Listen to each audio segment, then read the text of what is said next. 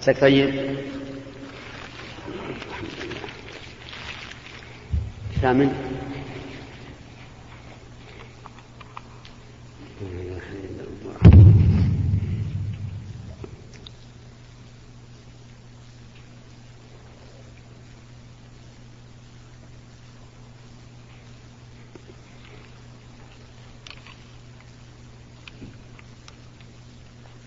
الحمد لله رب العالمين.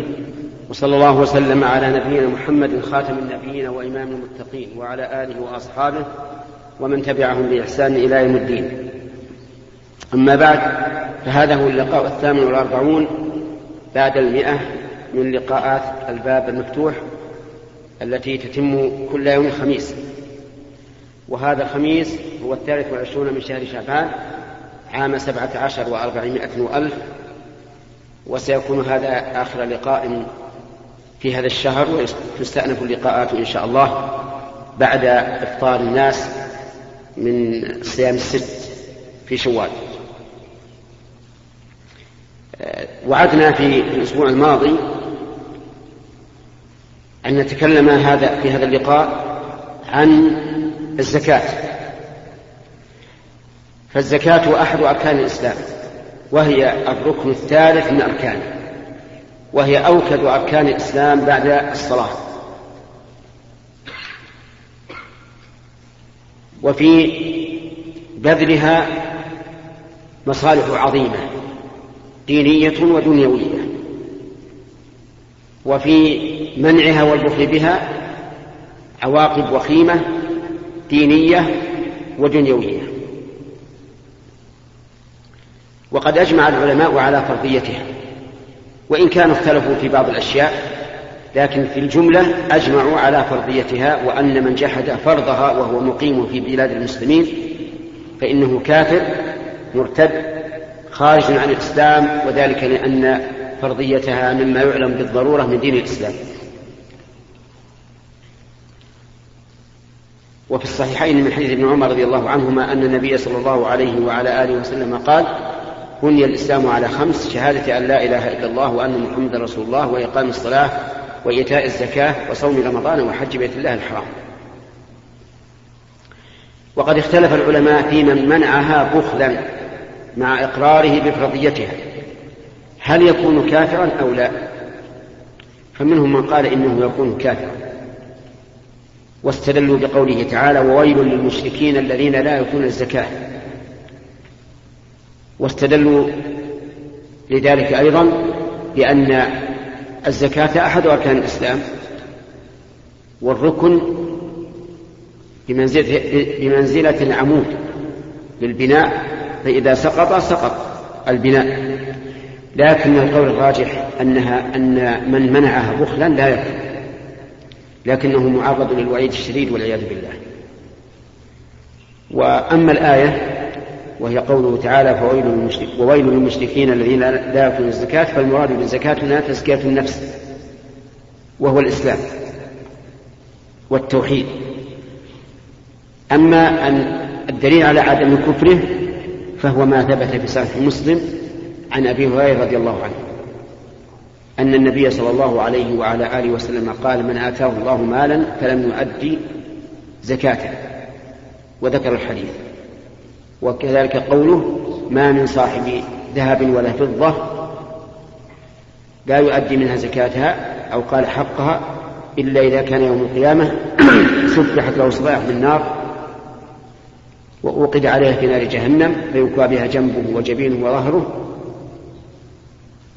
كلما بردت أعيدت في يوم كان مقداره خمسين ألف سنة حتى يقضى بين العباد. ثم يرى سبيله إما إلى الجنة وإما إلى النار ووجه الدلالة من هذا الحديث ظاهر لأن قوله يرى سبيله إما إلى الجنة يدل على أنه ليس بكافر وإلا لكان لم يكن له سبيل إلى الجنة. والزكاة تجب في في الأموال النامية في الغالب. وقد وقد لا تجب في الأموال النامية وتجب في الأموال الراكدة على حسب ما جاء في النصوص. فمثلا مما تجب فيه الزكاة الذهب والفضة. على أي حال كانت.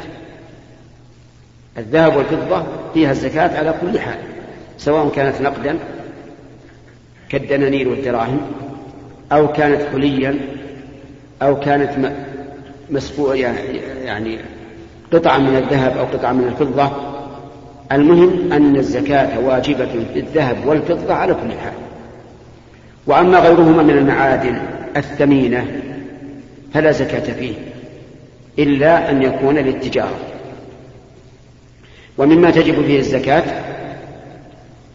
عروض التجارة يعني الأموال التي يعدها الإنسان للتجارة والتكسب. أي نوع من المال؟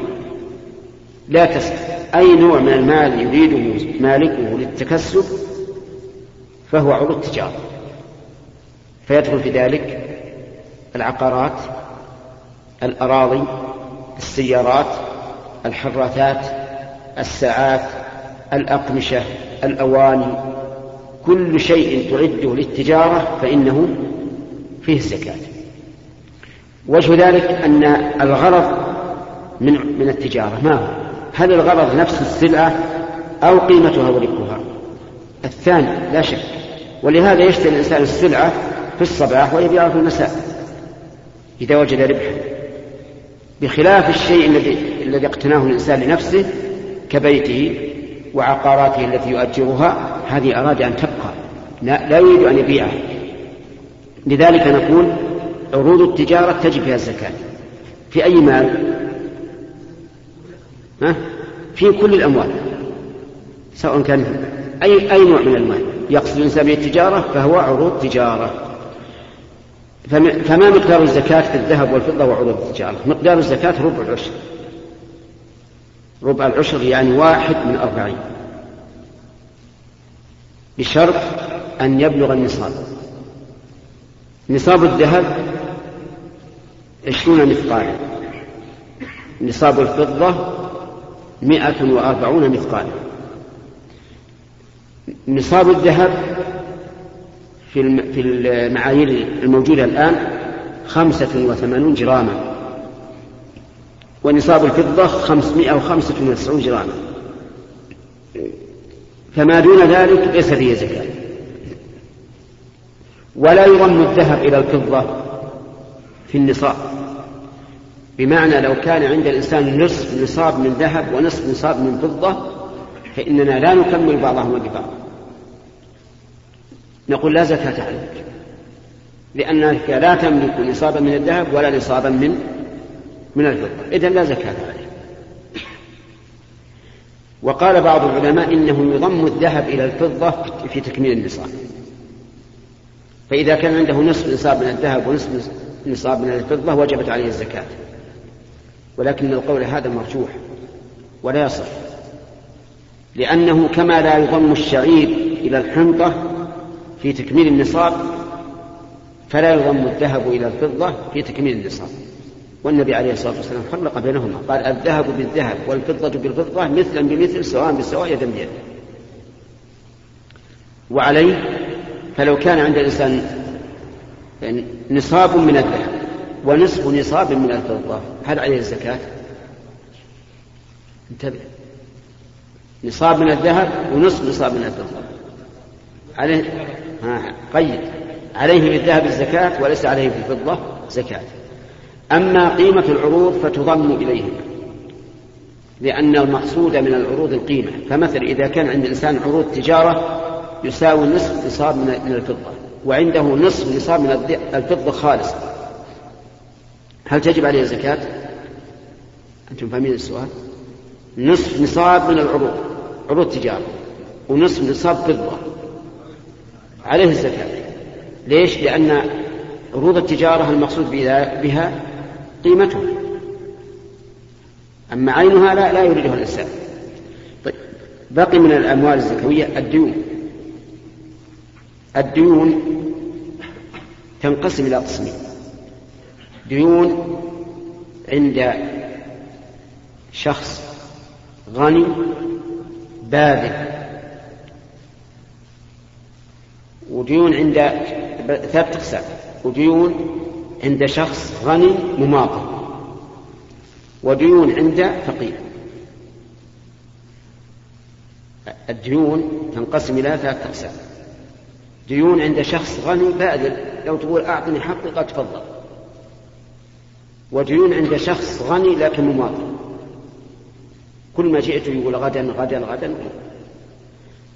الثالث عند فقير أما الديون التي عند غني باذل ففيها الزكاة ولا أشكال. لأنها كأنها في صندوقك.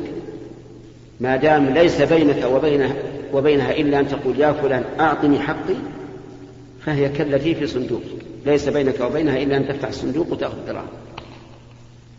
تجب فيها الزكاة. لكن هل يجب إخراج زكاتها مع مال مع مال صاحب الدين أو إذا قبضها زكى لما مضى. يقول العلماء أنت مرخص أنت في في رخصة. إن شئت ضمها إلى مالك وأخذ زكاتها مع مالك وإن شئت أخرها حتى تقبضها ثم تزكيها لما مضى. القسم الثاني ديون على غني مماطل مفتوحة طيب.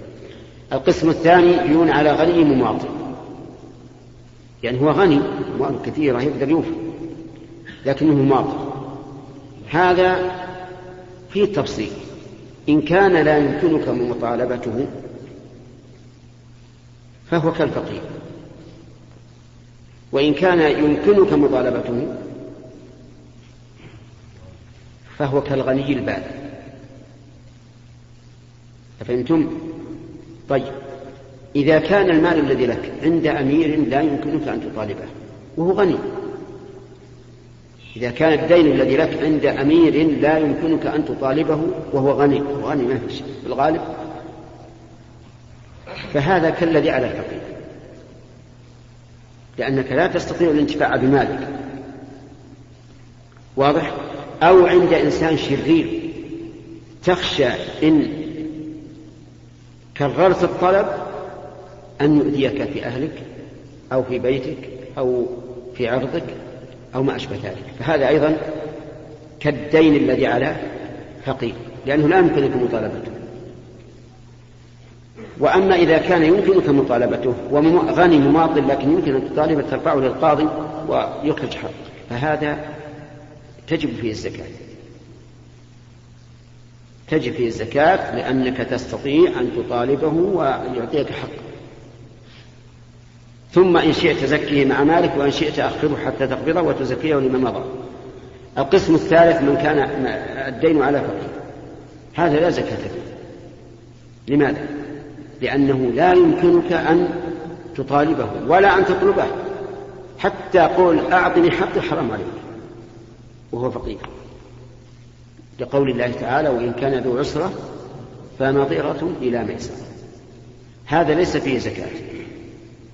ليس فيه زكاة لأنك له في في مالك ولا في حكم مالك لا تستطيع أن تنتفع به إطلاقا. ممنوع من هذا شرعا. طيب إذا قبضته هل تزكيه لما مضى أو لا؟ نقول لا تزكيه لما مضى. لأن كل ما مضى ليس فيه زكاة أصلا. لكن هل تزكيه لسنة واحدة سنة قبضه أو تنتظر حتى يتم عليه الحول؟ فيه خلاف بين العلماء. منهم من قال ابتدئ به حولا جديدا وانتظر إذا تم الحول زكه. ومنهم من يقول لا زكه الآن. زكاة سنة واحدة ثم استمر في زكاته في المستقبل إن بقي عندك هذا القول أحوط وأحسن.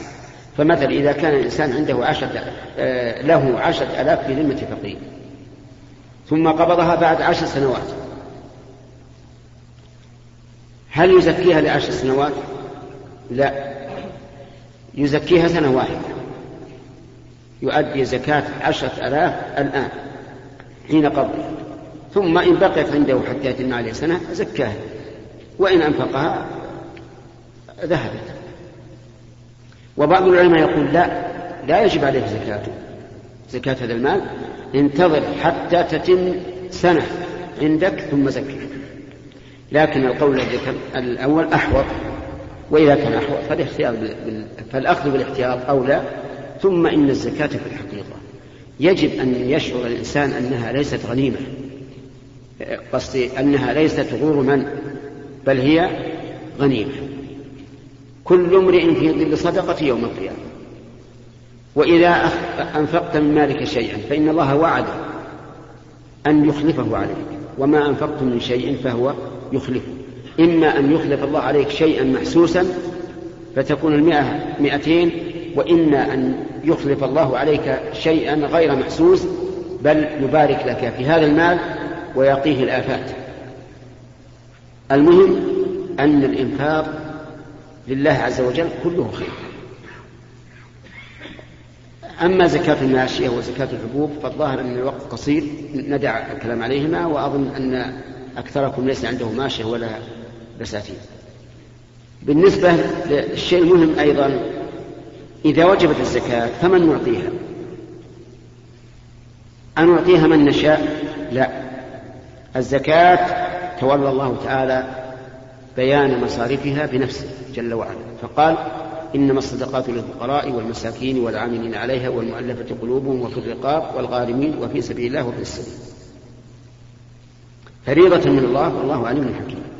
فمن أدى الزكاة في غير أهلها لم تجزئ لم تجزئه ولم تبرأ بذلك ذمته.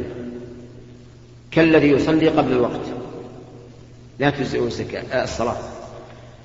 الفقراء والمساكين يعطون لحاجته وضابط ذلك على ما قاله الفقهاء ألا يكون عند الإنسان ما يكفيه وعائلته لمدة سنة. ألا يكون عند الإنسان ما يكفيه وعائلته لمدة سنة. فمثل إذا قدرنا أن هذا الفقير أو أن هذا الرجل ينفق في السنة 12 ألف كل شهر ألف ريال وعنده ستة ألاف. أيكون فقيرا؟ نعم يكون فقيرا. نعطيه ستة ألاف فقط. حتى يصبح وعنده ما يكفيه لعائلته سنة. ما يكفيه وعائلته سنة. إنسان عنده راتب ثلاثة آلاف ريال في الشهر.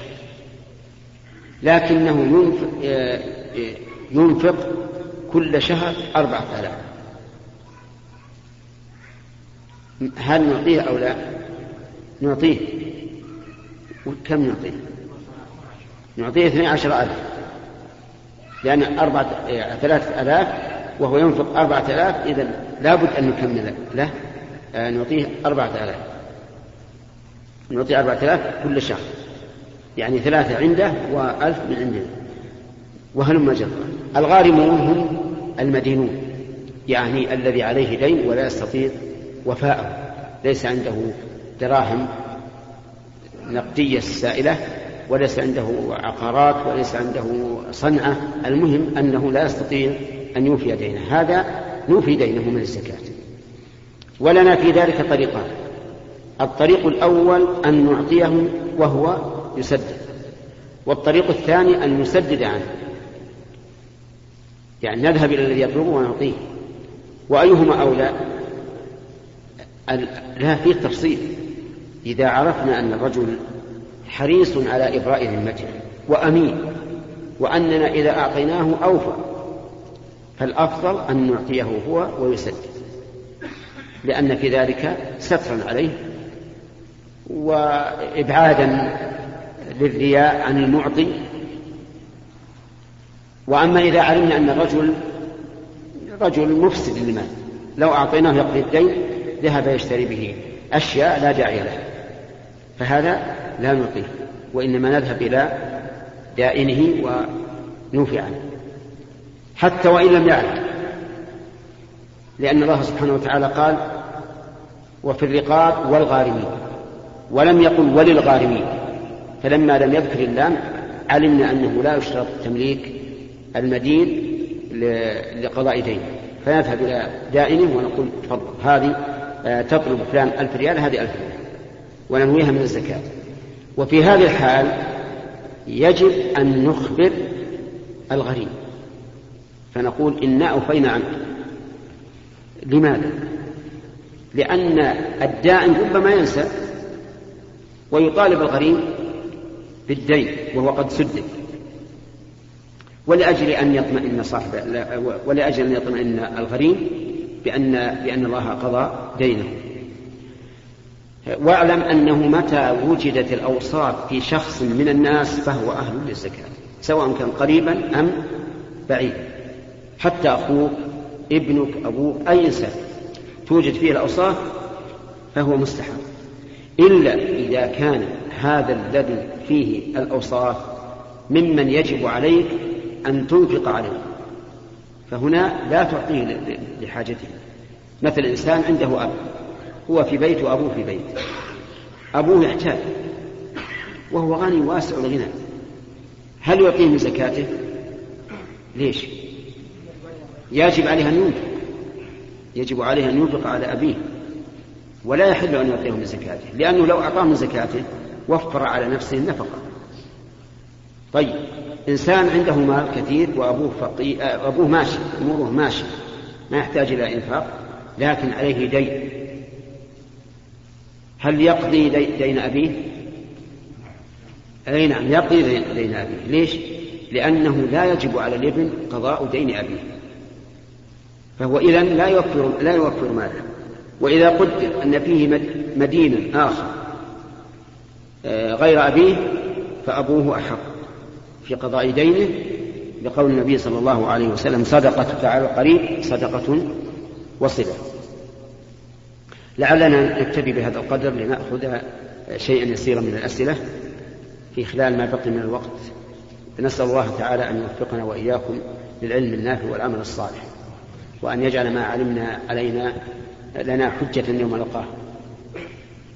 يلا. يعني طيب. فضيلة الشيخ في موضوع آخر إذا لبس الإنسان الجورب الشراب ثم مسح عليها ثم آه، لبس شرابا أخرى فلما جاء وقت الصلاة الثانية مسح على الشراب الأخرى. نعم. وقد لبسها على طهارة. نعم. ثم صلى. هل يعيد صلاته؟ لا يعيد صلاته. هذا الصحيح أن هذا جائز. يعني إذا لبس خفا على خف قد مسح أي مسح الأسفل فليمسح على الأعلى لكن في خلال مدة المسح ابتداء من المسح الأول. نعم. بعد. فضيلة الشيخ جزاك الله خير. بالنسبة لزكاة الأراضي يعني اشترى رجل أرضا آه، ولم يزكها مدة سنوات ثلاث أربع سنوات وقام بإدخالها بعد الشراء إلى البلدية لتقسيمها إلى عدة قطع وأخذت الأرض مدة أربع خمس سنوات ولم تنتهي حتى الآن. فهل يجب عليها زكاة المدة السابقة أم يدفع مرة واحدة حين البيع؟ وهو على كل حال للتجارة. اشتراها للتجارة. ولكن كان يعتقد بناء على فتوى بعض العلماء أن الأراضي ليس عليها زكاة. نعم. ثم طالت المدة في معاملة الأرض هذه.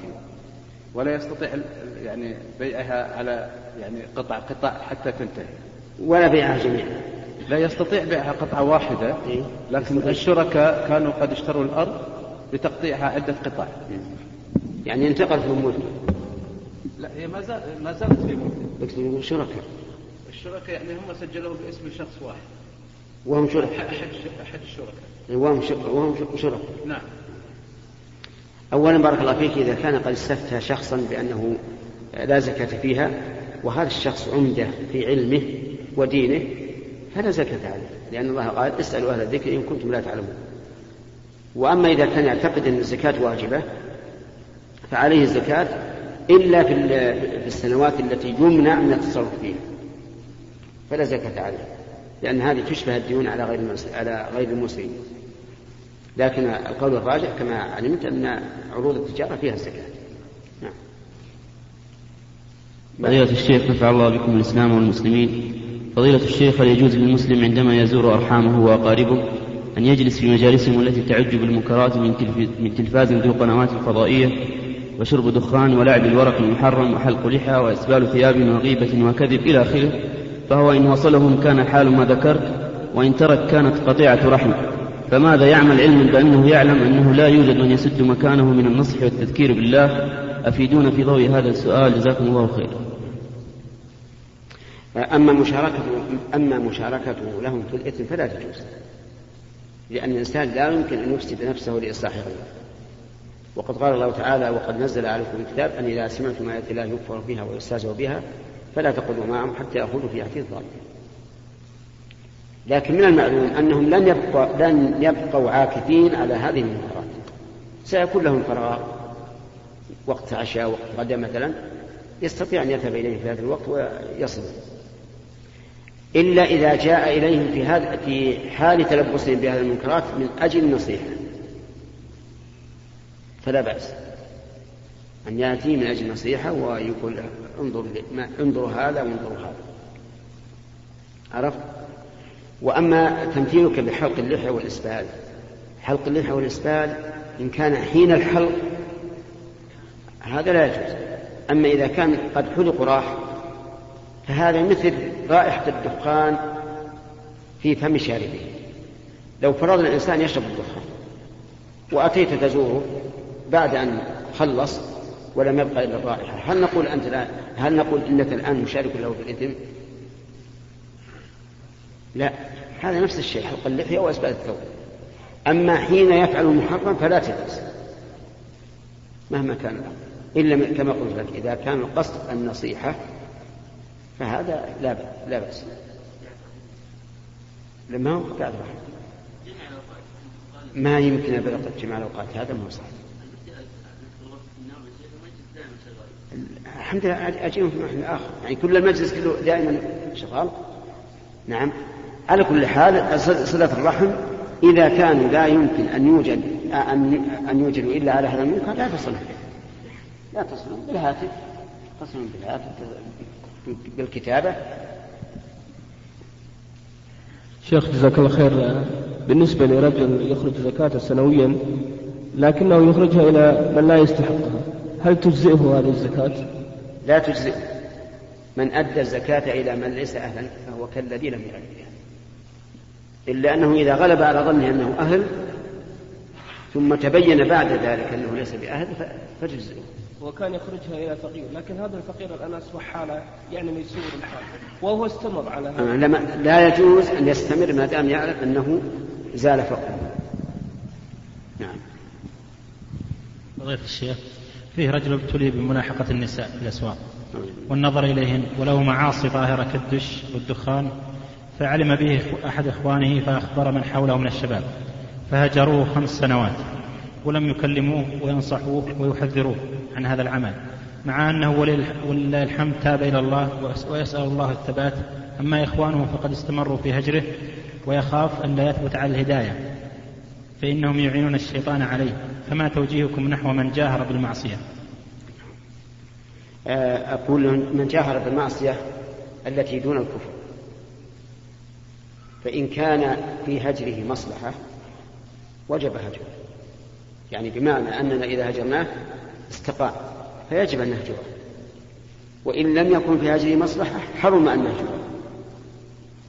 لأنه مؤمن وقد قال النبي عليه الصلاة والسلام لا يحل للمسلم أن يهجر أخاه فوق ثلاث يلتقيان فيعرض هذا ويعرض هذا وخيرهما الذي يبدأ بالسلام فينظر هذا الرجل الآن حسب ما جاء في السؤال أنه استقام. وزال عنه الوصف الذي رأوا أنه يستوجب الهجر. فعليهم الآن عليهم أن يكرموه وأن يفرحوا بهدايته وأن يعينوه على ذلك. أما هو فعليه أن يثبت على ما هداه الله إليه ولا يلتفت لهؤلاء سواء هجروه أم, أم آه، واصلوه لا يهم. هو إنما تاب لله لا لعباد الله. فعليه أن يصبر وليعلم أن العاقبة للمتقين. من فضلك اقلب الشريط.